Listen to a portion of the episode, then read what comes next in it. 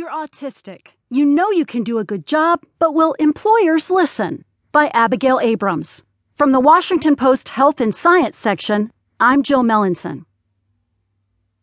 In many ways, Gloria Mendoza is a typical 24 year old. She has a college degree in computer science and music. She enjoys going to baseball games and movie nights, and she wants to find a fulfilling career.